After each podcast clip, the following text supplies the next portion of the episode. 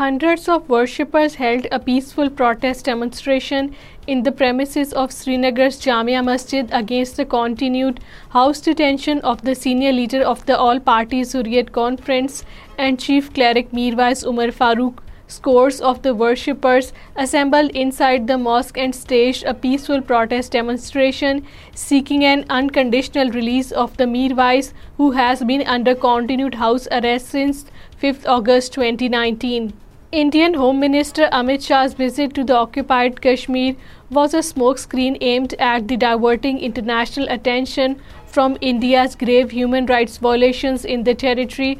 Amit Shah, addressing a gathering in Jammu, attempted to mislead the Indian people by claiming that the G20 meeting in Srinagar was a grand success and all the participants have gone back to their respective countries with the messages of peace. Narendra Modi-led Indian government has been secretly working to keep India's reputation as the world's largest democracy alive after it was declared as flawed democracy by the researchers 3 years ago, says a media report.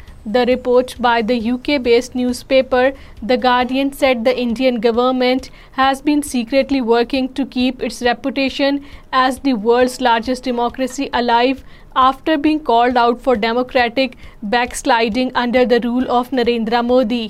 An Indian army soldier was injured in an attack in the Poonch district of the Jammu region of the occupied Kashmir. The Indian soldier sustained injuries after some unknown gunman opened fire at the army patrolling party in Gulpur area of the district. Soon after the incident, the Indian troops launched a massive cordon and search operation in the area to nab the attackers. The operation continued till last reports came in. Congress party has hit out at the union government over the Home Minister's all-party meet in Manipur, saying that it was too little, too late. It said that the Indian Prime Minister Narendra Modi's absence from the meet also showed the BJP government's lack of seriousness on the subject, even though violence has been raging in the northeastern state for more than 6 weeks now. Jammu and Kashmir National Conference Vice President Umar Abdullah has said that if democracy is being discussed in America, why doesn't it reach the occupied Kashmir? Umar Abdullah was addressing a press conference after the Indian opposition party's meeting in Patna.